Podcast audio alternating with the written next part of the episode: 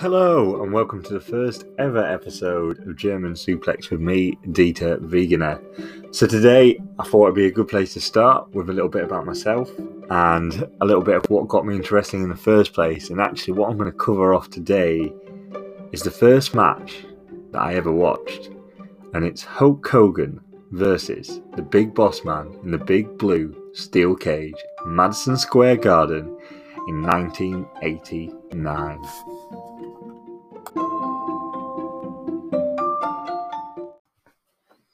Hello, welcome to the show. Welcome to the first ever episode. It's great to have you here. I'm so excited. This is the first episode that I'm doing. This is the first time I've hit record. So hopefully you enjoy what you're going to get today. And as I said in the intro, we're going to dive in to what got me interested in the first place and what's my first ever memory of wrestling, which is actually Hulk Hogan versus the Big Boss Man, the Big Blue Steel Cage. But before we get into that, I'll kind of set the scene for you in in how I got into wrestling, and I think it's probably a story that a lot of you have similar similar experiences with, in that it was actually a friend that got me into wrestling, and that's usually the case for most of us. Someone, maybe a friend or a family member, tends to introduce us into the wonderful world of wrestling. And for me, it was one of my mum's friend's children.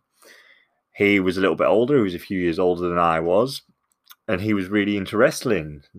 I didn't know this when I went around to the house, but he said, Do you want to watch this thing called wrestling? Didn't really know what it was, but he seemed super excited to show me it. Started talking to me about men called Hulk Hogan, Big Boss Man, Randy Savage, Jake the Snake Roberts. And I had no idea what he was on about, but he was older than me, so therefore he was cooler than me at the time. I can't really remember how old I was, but I'd want to say around about eight years old, probably my introduction into this.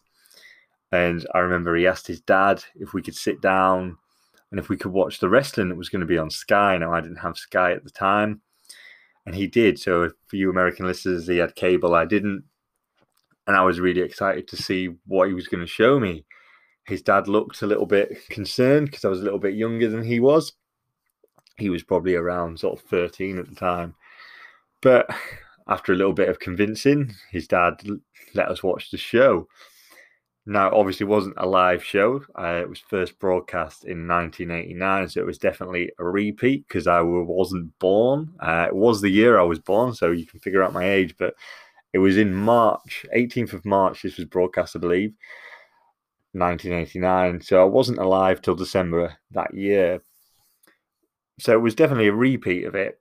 I didn't really understand this or understand repeats or how TV shows worked and how things were broadcast. So I was going into this like it was some sort of live event and I was fascinated. I'm sure there were other matches on the card, but I couldn't tell you what they were. I'm sure if I looked it up, I could find out for you. But off the top of my head, my memory is very vividly of this match. I remember there being a promo of the big boss man kicking off essentially, saying how he'd made a living from being inside a big cage and that he was going to show Hulk Hogan who was boss and he was going to beat him down. And I thought, Jesus, this man, he's he's got some aggression in him. So I was excited to see what happened. Obviously, I'd watched things like the Power Rangers and was always into kind of combat stuff like that. So I was like, what's what's going to happen here? Then it, it kind of cuts to the the entrance of Hulk Hogan, and it's it's Hulk Hogan in Madison Square Garden, 1989. So you can imagine that the pop when he comes out is is something to behold. It's a Hulk Hogan pop from the 80s. What more can we ask for apart from a Steve Austin pop, of course? But seeing that for the first time, I think I was just hooked just from the crowd interaction, how much they buzzed off Hulk Hogan. I was sold, sold immediately on it. And then we get into the match, and it's for those of you younger fans who haven't seen the big blue cage, you'll notice that as older fans, I guess, remember it fondly just because of the aesthetics of it. Vince McMahon got rid of it, I think, because he'd been in the, a black version of it uh, in the St. Valentine's Day Massacre against Steve Austin and realized how much it hurt being thrown into the thing. So immediately changed that. But when we look back at it, the aesthetics of that cage is just wonderful. So there's lots of memories from those earlier cage matches that we hold dear, and just the aesthetics of that big blue cage with these two behemoths inside going to war just suckered me in from day one. I think from that day, I just knew I was going to be a wrestling fan. All these years later, I'm still a wrestling fan. And just watching those two, like I say, go at it was absolutely fantastic. And there's a spot that's really vivid in my brain. And I don't know if this is because I've rewatched it many times since then, but it's always the spot that sticks in my head. So Hogan, Bossman, they're going at it. Bossman gets over the cage, gets over the side, and he goes over the top. He goes over and he's he's climbing down the other side. And I just remember thinking, I can't believe the bad the bad guy, you know, the heel here. Didn't know what heel was then, but the heel's gonna he's gonna win. He's gonna go over. I don't I don't believe it. There's no there's no way back for Hulk Hogan. And as an eight year old boy, you're like, I can't believe the good guy's gonna lose here. But then obviously anyone that's in the match knows. I think it's quite a famous spot now. Hogan gets up and he reaches through the cage wouldn't be able to do that on the traditional cages now because the the wire meshing. But he reaches through the cage and he grabs him by the lapels of his shirt and he picks him up he, he, he pulls him back over the top of the cage. And when you're a kid and you see that, you go from fear that the, the heel's going to win to just pure elation that the good guy is still in this. And he pulls him back in, and the fight continues. And it's it was absolutely fantastic to watch them it's fantastic to watch now. And there's another spot as well that if you go back and watch this, I think you'll be surprised at. It's it's a suplex from the top of the cage. Now, when you think of wrestling in the late '80s, those kind of high spots were very rare. So this was a, a big moment. And when you watch it now, it's it's not the smoothest of suplexes off the top. So fair play to Bossman for taking that bump. It it looked kind of horrific in all honesty, but again, watching that as a kid just absolutely wowed me. And it was amazing to see. And that'll always stick in my brain, always stick in my brain. And for those of you interested, the finish of the match is. Uh, it's quite funny, really. The boss man ends up getting handcuffed to the ropes. He's trying to get through the door, but can't can't quite reach the floor. And Hogan goes over the top. It's quite a silly finish, but what's quite a serious match. But it, it does the job well. It, it, it sells the point across that they're trying to make and obviously the fans in attendance go wild. But for me, just sitting and watching that match, I don't think I'll, I'll, ever forget it. I remember the layout of the room wasn't my house; we were watching it in. I remember being sat with this lad that was my mum's friend's son, his dad, and just sitting there watching this. In I'm assuming wintertime probably, and just sitting inside and watching it and just being fascinated by this match and just asking him so many questions. And I think he got kind of fed up of me. We did spend many years communicating around wrestling. We went to go watch shows. We went to go see a WCW show when it came through. So he was the one that got me into wrestling. And from there, I've just continued to watch the sport.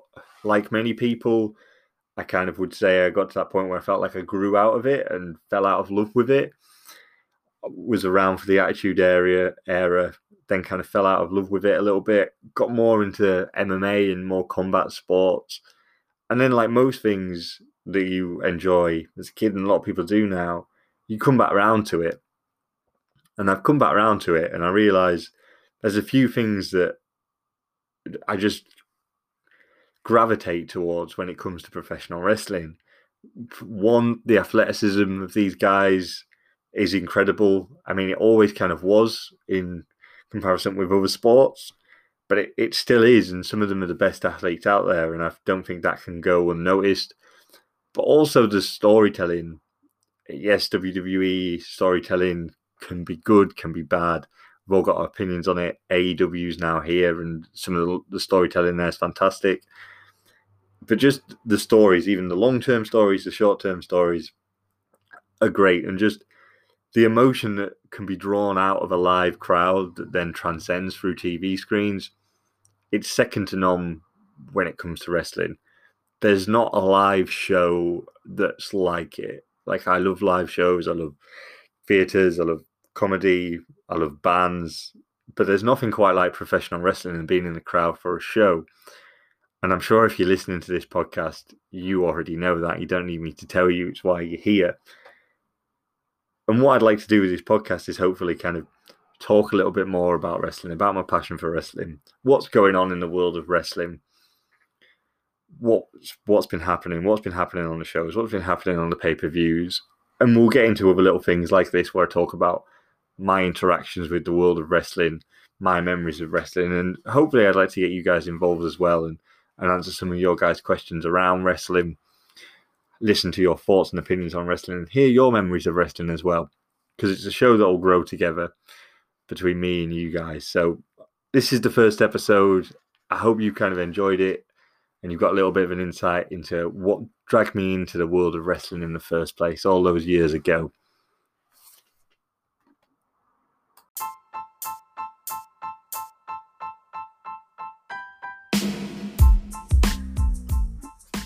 So there we have it. First ever episode is in the books. I hope you enjoyed it and got a little bit of an insight into what brought me into the wonderful world of wrestling.